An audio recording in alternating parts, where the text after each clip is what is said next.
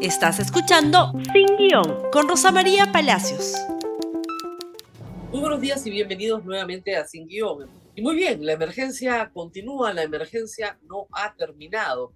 El aviso meteorológico inicial el viernes pasado eh, era de ocurrencia de lluvias y desbordes hasta el día de hoy, 16, luego se amplió hasta el día 17, hasta mañana. Ayer literalmente llovió sobre mojado sobre todo en las partes altas de toda la Sierra Norte, ¿no es cierto?, y centro del Perú. Esa lluvia, el fenómeno ustedes ya lo conocen, se acumula, se forman pequeñas lagunas, las lagunas tienen que bajar, buscan su cauce en las quebradas, muchas de ellas secas, las quebradas se activan y al pasar el agua recoge lodo, piedras y todo lo que encuentra a su paso. Luego, la quebrada desemboca, ¿no es cierto?, finalmente en un río que comienza a crecer. Y el río crece, crece, crece en su paso hacia la costa y se desborda en los puntos del camino en donde normalmente no se desborda. Esto es un fenómeno que debería ser enseñado, digamos, hasta en los colegios. Es muy fácil de entender.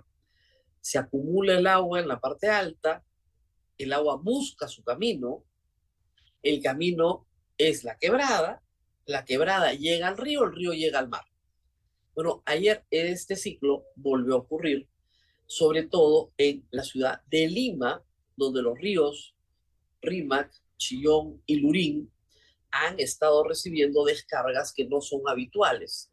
Descargas de huaicos que también atraviesan los distritos de Chosica, Chaclacayo, Puente Piedra, Caraballo, San Juan del Urigancho, o descargan en San Bartolo, en Punta Hermosa.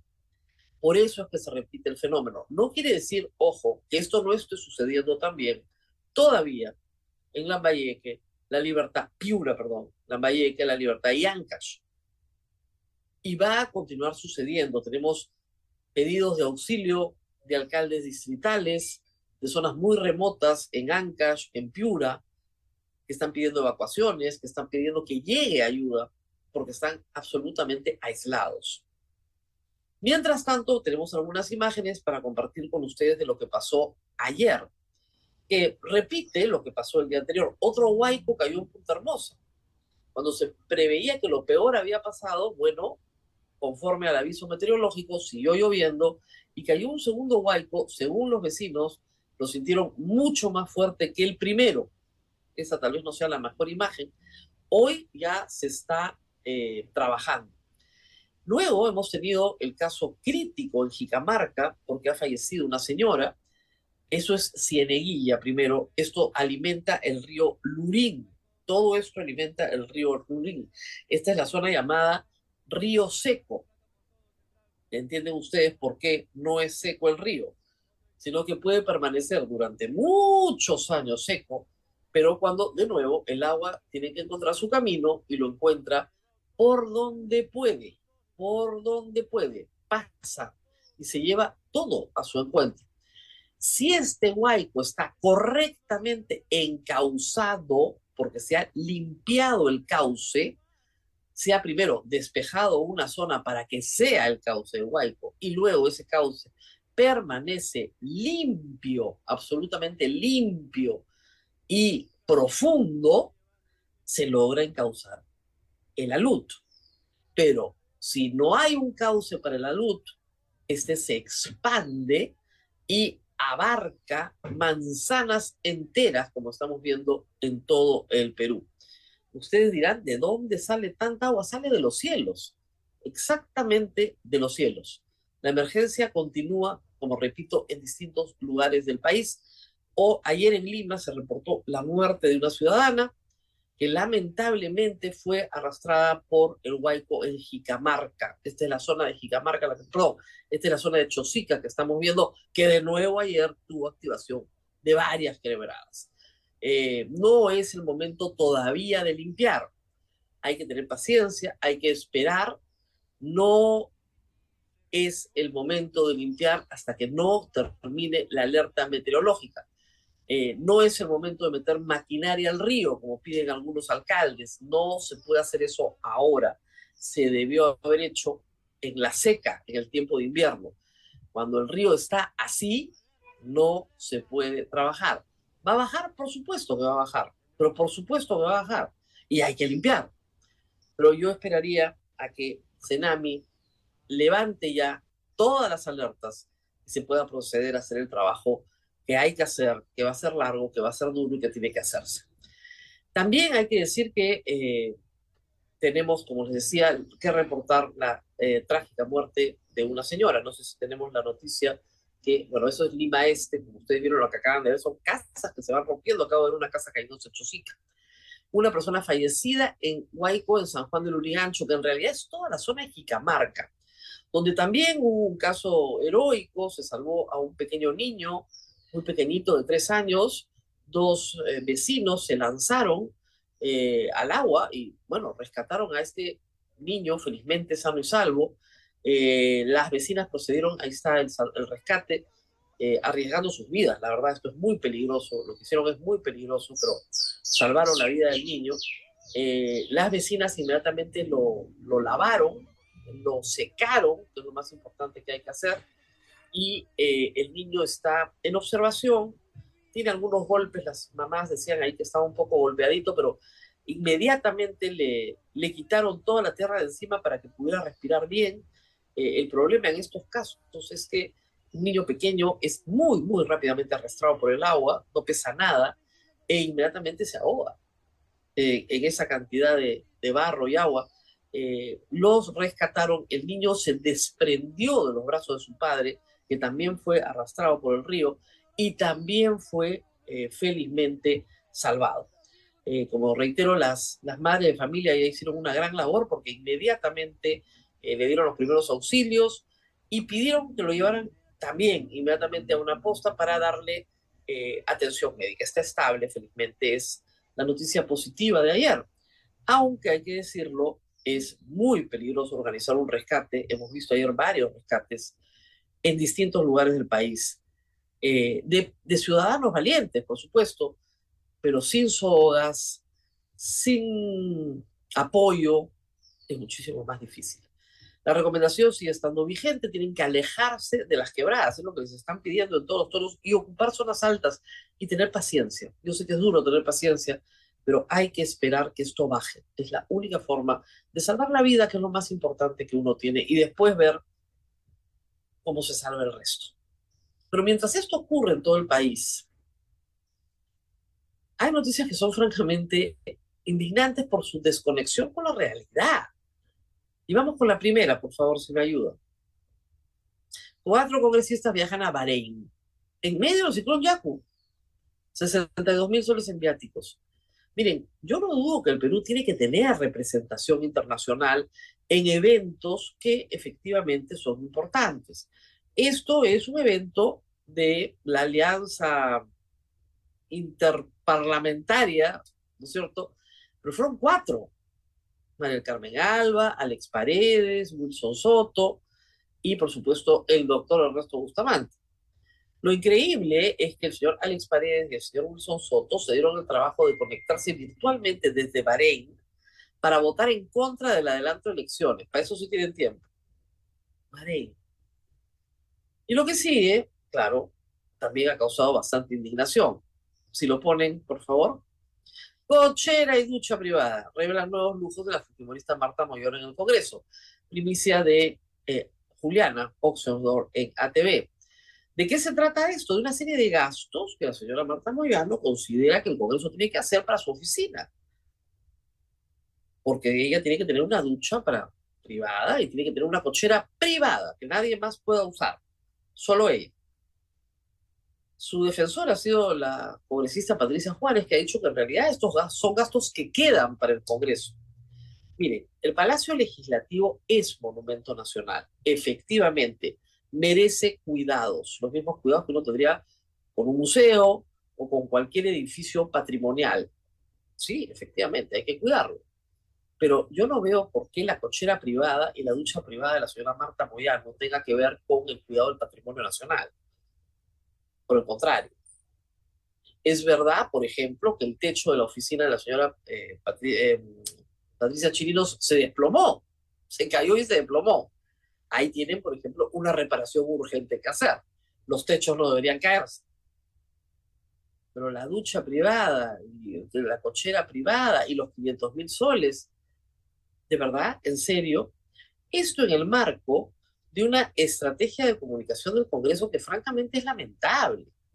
¿Qué están haciendo? Se toman fotos los congresistas de visita en los huaicos, son como animadores de huaico o visitadores de huaico, se toman fotos, las mandan para el Twitter del Congreso, no consiguen pues un like, de repente uno por ahí o dos, y se, se promocionan como, digamos, preocupados o salvadores. ¿De qué? No les compete a los congresistas de la República conseguir agua, desagüe, alimentos, víveres. No les compete, no son ejecutivos. ¿A quién le compete? A tu alcalde distrital y a tu alcalde provincial y en última instancia a tu gobernador, que son los que tienen que organizar sus planes, ¿no es cierto?, para mitigar riesgos, que son los que tienen que organizar su evaluación inmediata, que son los que solicitan al gobierno central las ayudas que ellos no pueden tener, como un helicóptero, un puente aéreo, etcétera, que son los que tienen partidas presupuestales y en este momento son los que tienen una flexibilidad normativa por emergencia que les permite contratar lo más rápido que puedan lo que necesiten para atender la emergencia y luego, con las partidas correspondientes, ver en qué van a dejar de gastar este año para poder atender esta emergencia. Una nota más positiva para todos los que tributan, entre ellos yo, la SUNAT ha establecido una prórroga de tres meses, tres meses, para todos los contribuyentes, persona natural o jurídica, que tengan domicilio en domicilio fiscal en alguno de los lugares en los cuales se ha decretado el estado de, emergencia por catástrofe.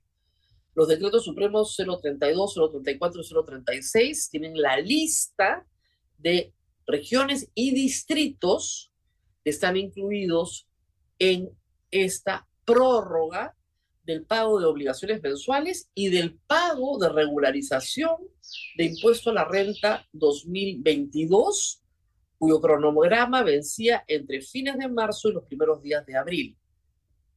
Entonces, hay una prórroga de tres meses, se puede pagar hasta junio.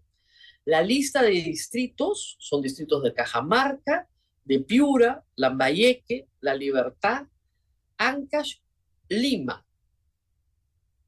Están incluidos, por ejemplo, Punta Hermosa, por ejemplo, Chosica. Entonces, lo que hay que hacer, si usted domicilia en alguno fiscalmente su empresa, usted en alguno de estos distritos, revise el decreto supremo para ver si le alcanza el beneficio. Por lo menos eso es algo práctico y concreto que sí puede hacer el Estado peruano en vista de los gastos que las familias y las pequeñas empresas o las grandes y medianas empresas tienen que afrontar para limpiar y mitigar el daño sufrido. Vamos a una pausa y estamos con noticias políticas importantes que tienen que ser destacadas el día de hoy. Pausa y volvemos.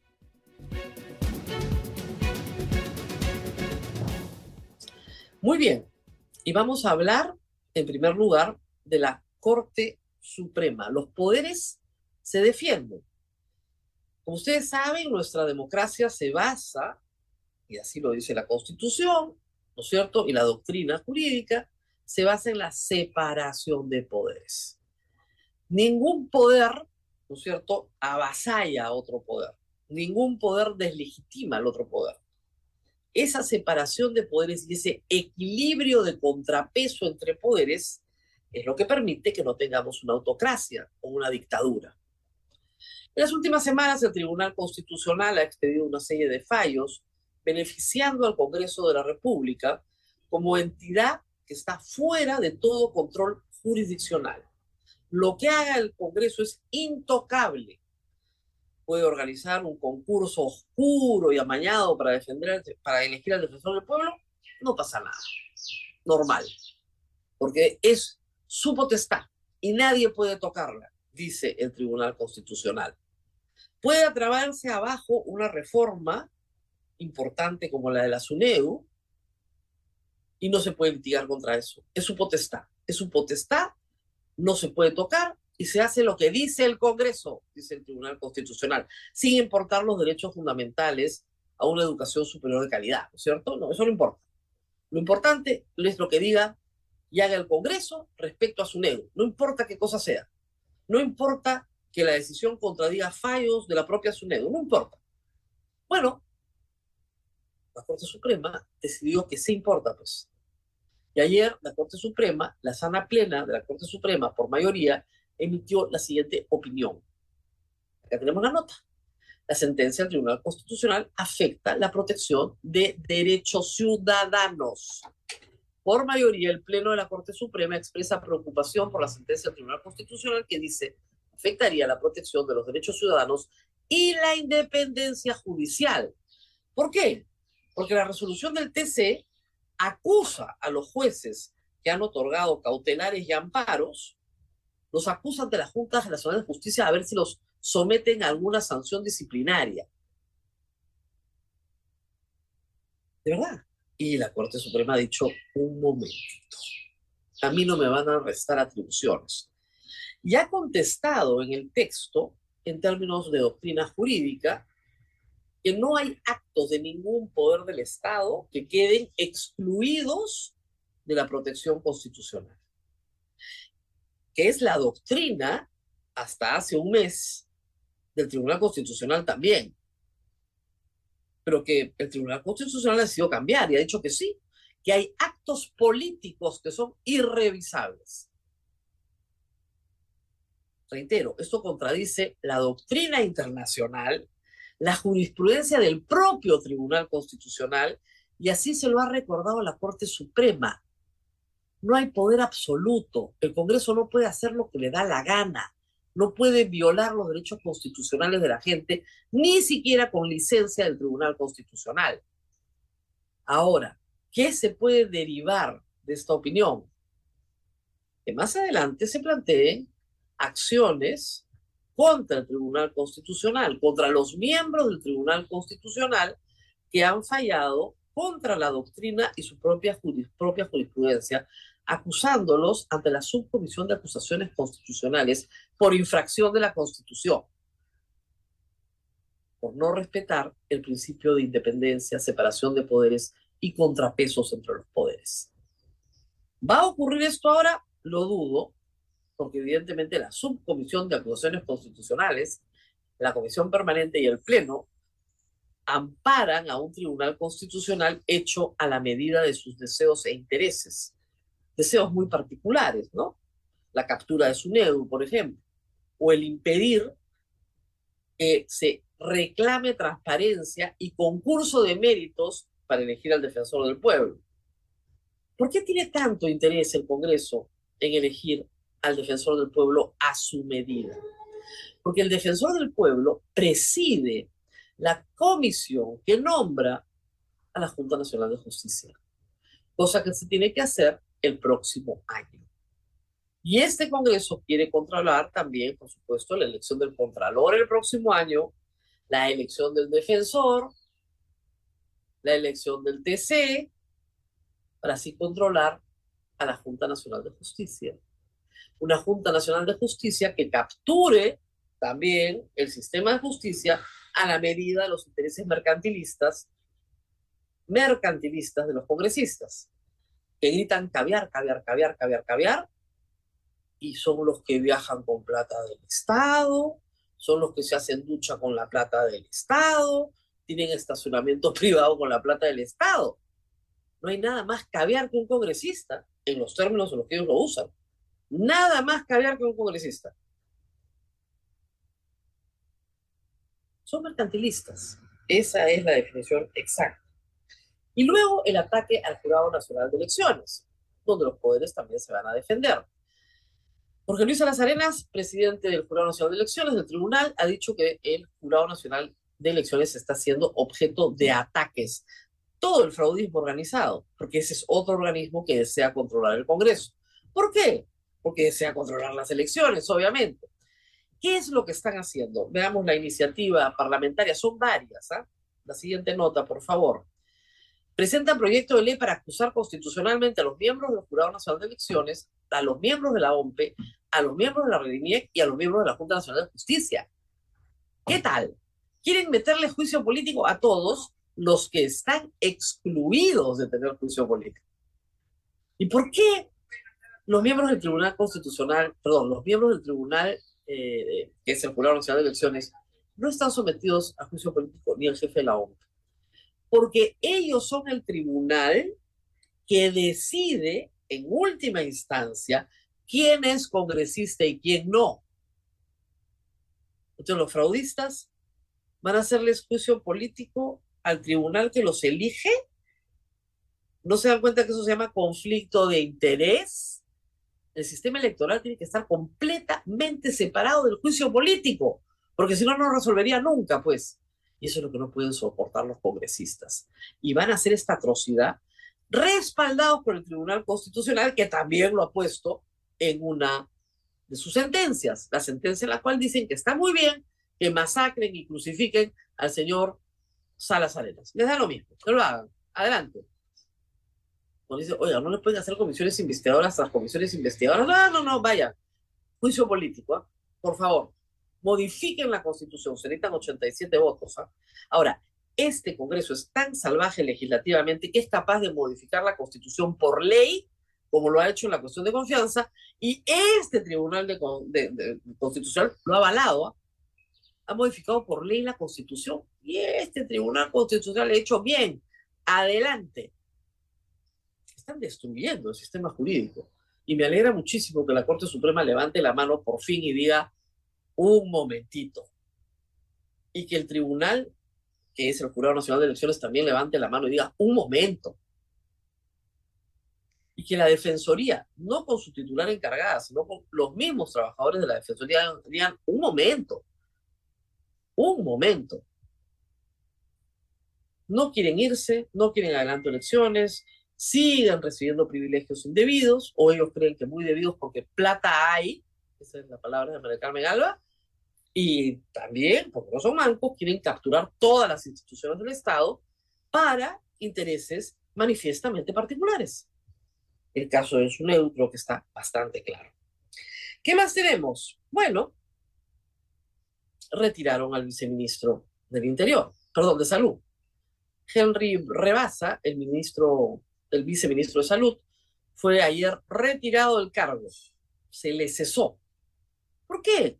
Porque lo vieron tomando vino, muy contento, en Ayacucho, en medio de esta emergencia. En medio de esta emergencia, el día que varios funcionarios fueron maltratados en las vías públicas, en Arequipa, en Tacna, en Abancay y en Ayacucho, el señor Henry Rebasa que supuestamente estaba haciendo coordinaciones muy importantes para su sector en medio de todo el problema del norte, estaba tomándose unos vinitos. Bueno, lo sacaron. Pero ahí no terminan las cosas en el Ministerio de Salud. En el Ministerio de Salud las cosas andan bien complicadas. Porque la ministra se fue de viaje. Ahí está la nota. Se fue de viaje a Washington el lunes a una reunión de la OPS, de la Organización Panamericana de Salud. Y la ministra de Salud, ¿no es cierto? Rosa Gutiérrez recibió, por supuesto, la queja y la protesta de la Federación Médica. Ahora pide disculpas. Se fue el lunes y dijo que se fue el lunes porque el lunes estaba todo tranquilo y que dejaba a sus viceministros, al que han votado, al que está empinando el codo en Ayacucho, bueno, a ese que lo han votado, a ese lo había dejado a cargo. Ella se fue a Washington a una reunión con la OPS. No dudo que sea importante que la ministra se reúna con la Organización Panamericana de la Salud. El asunto es que no tendrían por qué hacerlo esta semana, cuando tiene centros médicos, postas de salud, en fin, inundadas, varias que estamos cubriendo. Y por otro lado, tiene que prestar atención médica a los damnificados. Y la señora se fue. se fue a Washington, ha pedido disculpas, mil disculpas, y se fue con su hijo. Y ella ha dicho que ella es una mujer del pueblo, que es madre y padre para su hijo, y que lamentablemente no tenía con quién dejarlo. Ella pagó el pasaje del hijo, muy bien, está bien, correcto, pero tenía que llevar a su hijo a su trabajo. Yo no me opongo, porque a veces pasan estas cosas, ¿no es cierto? Pero ojalá que este sea un momento de iluminación para el ministro de Educación respecto a las mujeres almaras, a las que comparó con animales por llevarlas a la calle donde protestaban. Entonces, si la señora ministra de Salud puede llevar a su hijo a su trabajo, porque no tiene con quién dejarlo, ¿por qué no respetan un poquito a las mujeres aymaras? O la señora ministra de Salud, mm, ¿tiene corona? No creo, ¿no? Yo no me opongo que las mujeres lleven a sus hijos al trabajo, yo soy madre también, madre de cinco, ¿ah? por si acaso, para mis amigos pro vida que siempre me atacan, madre de cinco. Sí, pues no me opongo porque a veces pasan cosas, pues es difícil organizarse muchas veces y ser profesional y madre es complejo. Pero entonces no insulten a las mujeres aymaras que salen a protestar con sus hijos a la espalda, porque no tienen dónde dejarlos. A ver si el gabinete se ilumina, se ilumina frente a este asunto. Muy bien, nos tenemos que ir. Paciencia, paciencia, es lo que hay que esperar hasta mañana. Mañana termina la alerta meteorológica, el pronóstico de tsunami se ha cumplido, Yaku se aleja hacia el oeste, ya está en franco rumbo hacia Australia, esperamos, lejos de acá, pero todavía queda lluvia que va a seguir cayendo hoy, mañana termina la emergencia. A partir del sábado con más tranquilidad se podrá evaluar, limpiar, reconstruir y tomar medidas que vamos a discutir en las próximas semanas para que esto, cuando pase, porque va a volver a pasar, afecte cada vez menos la economía, la familia, la vida y la salud de las personas. Vamos a despedirnos del programa. Compartan este programa, una palabra de aliento para los que están esperando que se calmen las cosas para poder limpiar, para poder reconstruir. Paciencia, paciencia, paciencia. Esto también va a pasar y vamos a salir adelante. Nos vemos nuevamente el día de mañana. Gracias por escuchar Sin Guión con Rosa María Palacios. Suscríbete para que disfrutes más contenidos.